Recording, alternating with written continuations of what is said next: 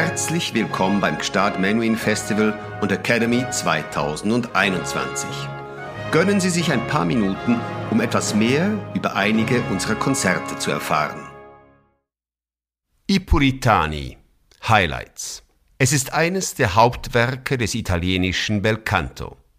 Gstaad Menuhin Festival ist stolz darauf, seinem Publikum mit einer von Domingo Hindoyan speziell für diesen Anlass getroffenen Auswahl ausladender Arien, Chören und Orchesterzwischenspielen aller Facetten aus Vincenzo Bellinis I Puritani zu präsentieren. Die Zürcher Singakademie und das Orchestre de la Suisse Romande führen mit einer erstklassigen Besetzung durch den Abend, bei dem die musikalische Vielseitigkeit der letzten Oper Bellinis im Mittelpunkt steht. Damit bietet sich die Gelegenheit, die zwangsläufig oberflächliche Bekanntschaft mit einem solchen Werk, das aus einer Handvoll großartiger, durch die legendären Interpretationen unter anderem von Maria Callas und Joan Sutherland unveränderlicher Arien besteht, zu vertiefen und in das Innerste des gefeierten Kleinods Bellinis einzutauchen, das in Paris zu Beginn des Jahres 1835 und damit nur wenige Monate vor seinem viel zu frühen Tod mit 33 Jahren uraufgeführt wurde. Bellinis Belcanto-Kunst legt mehr Sorgfalt auf die Details der Instrumentation, weniger auf die solistische Überschall-Gesangstradition. So ist Elvira der Prototyp der romantischen Heldin, die wegen eines seelischen Schocks den Verstand verliert. Alain Perroux. Ihre sanften Melodien sind es, die Frédéric Chopin später das Klavier als singendes Instrument begreifen lassen.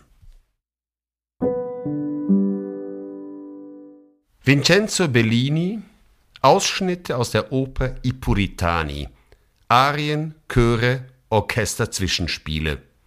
Auswahl Domingo Hindoyan. Vincenzo Bellini erscheint wie ein Komet am Opernhimmel. 1801 in Catania im Königreich Sizilien geboren, verstirbt er bereits 1835 in Puteaux im Departement Hauts-de-Seine an einem Darmtumor. Er nutzt die ihm gegebene Zeit, um der Oper 3 seiner größten Meisterwerke von insgesamt 11 komponierten Werken zu schenken. La Sonnambula, die Nachtwandlerin, 1831, Norma, 1831 und I Puritani, die Puritaner, 1835. Sein schwer einzuordnender Stil zeichnet sich durch ein absolutes Primat der Stimme, das Belcanto, wörtlich übersetzt, schöner Gesang, aus. Aber was ist das eigentlich? Primär ein Etikett, wie viele andere auch. Praktisch und durchaus verlässlich, aber auch nicht weitgreifend genug.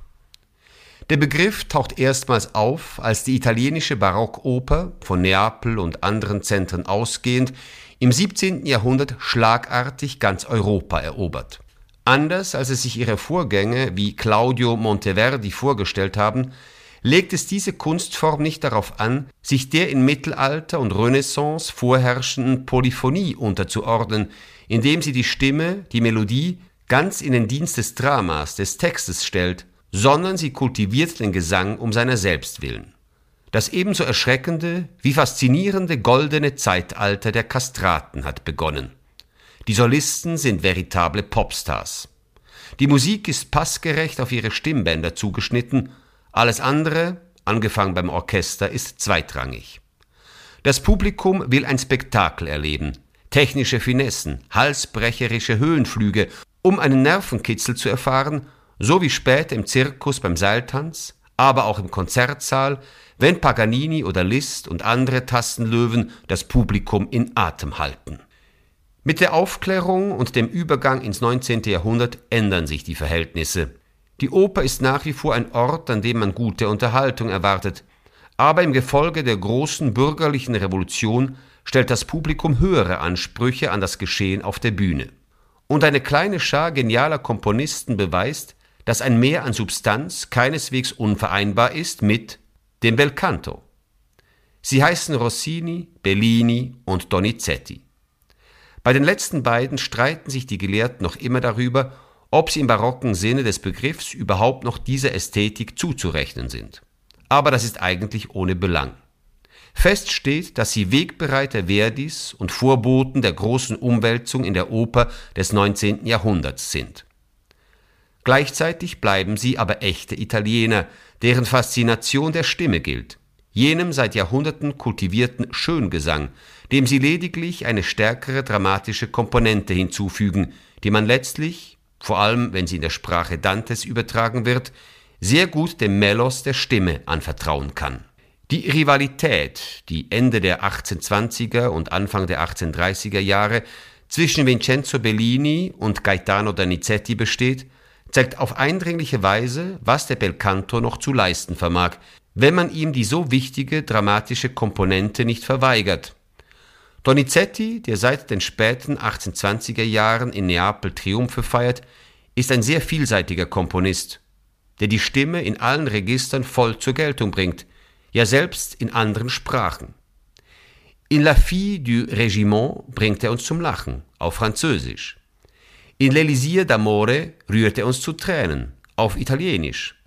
Und in Lucia di Lammermoor lässt er uns erschauern, wenn die blutüberströmte Heldin ihre Wahnsinnsarie anstimmt.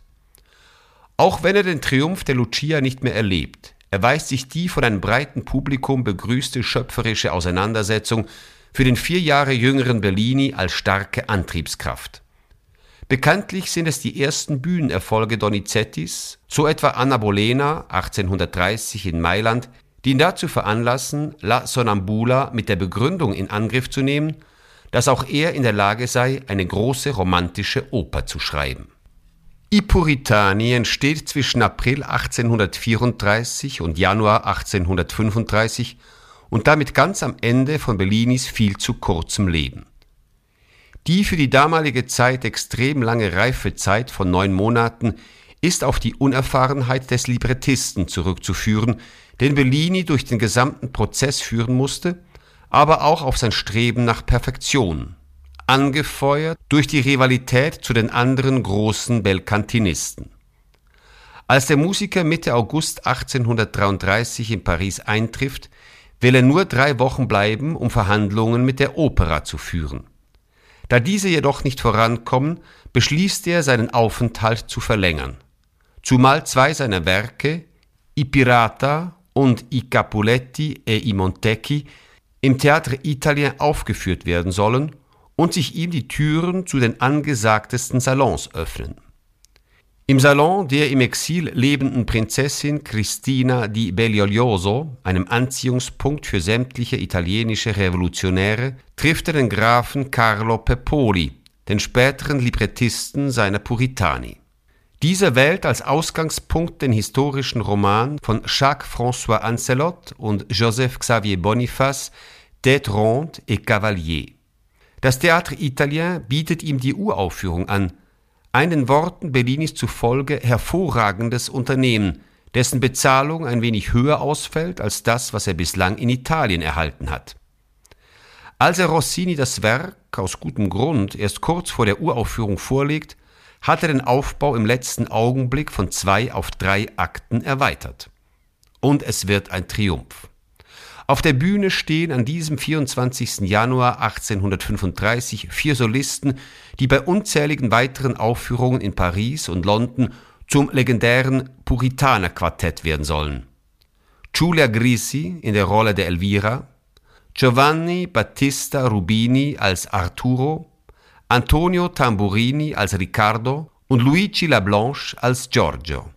Und worum geht es? Alain Perroux, dem Autor eines unentbehrlichen Opernführers zufolge, um eine komplizierte Geschichte, die aus dem Streit zwischen Anhängern von Oliver Cromwell, den Puritanern, und den Stuarts im England des 17. Jahrhunderts erwächst.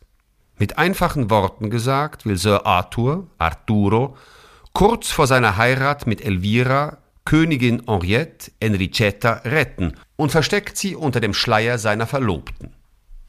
Elvira missversteht sein Tun und verliert für 2 Akte den Verstand, um ihn dann gerade noch rechtzeitig für das Happy End wiederzuerlangen. Und was ist das Besondere daran? Trotz seines Handlungsverlaufs, der Drehbuchautoren von Seifenopern vor Neid erblassen lassen würde, zeigt Bellinis letztes Werk, dass der Komponist ausschweifender denn je und höchst akribisch in seiner Orchestrierung ist. Samstag, 28. August 2021, 19:30 Uhr. Festivalzelt Gstaad. Lisette Oropesa, Sopran. Javier Camarena, Tenor. Erwin Schrott, Bariton. Annalisa Stroppa, Sopran. George Petean, Bariton. Antonio Di Matteo, Bass.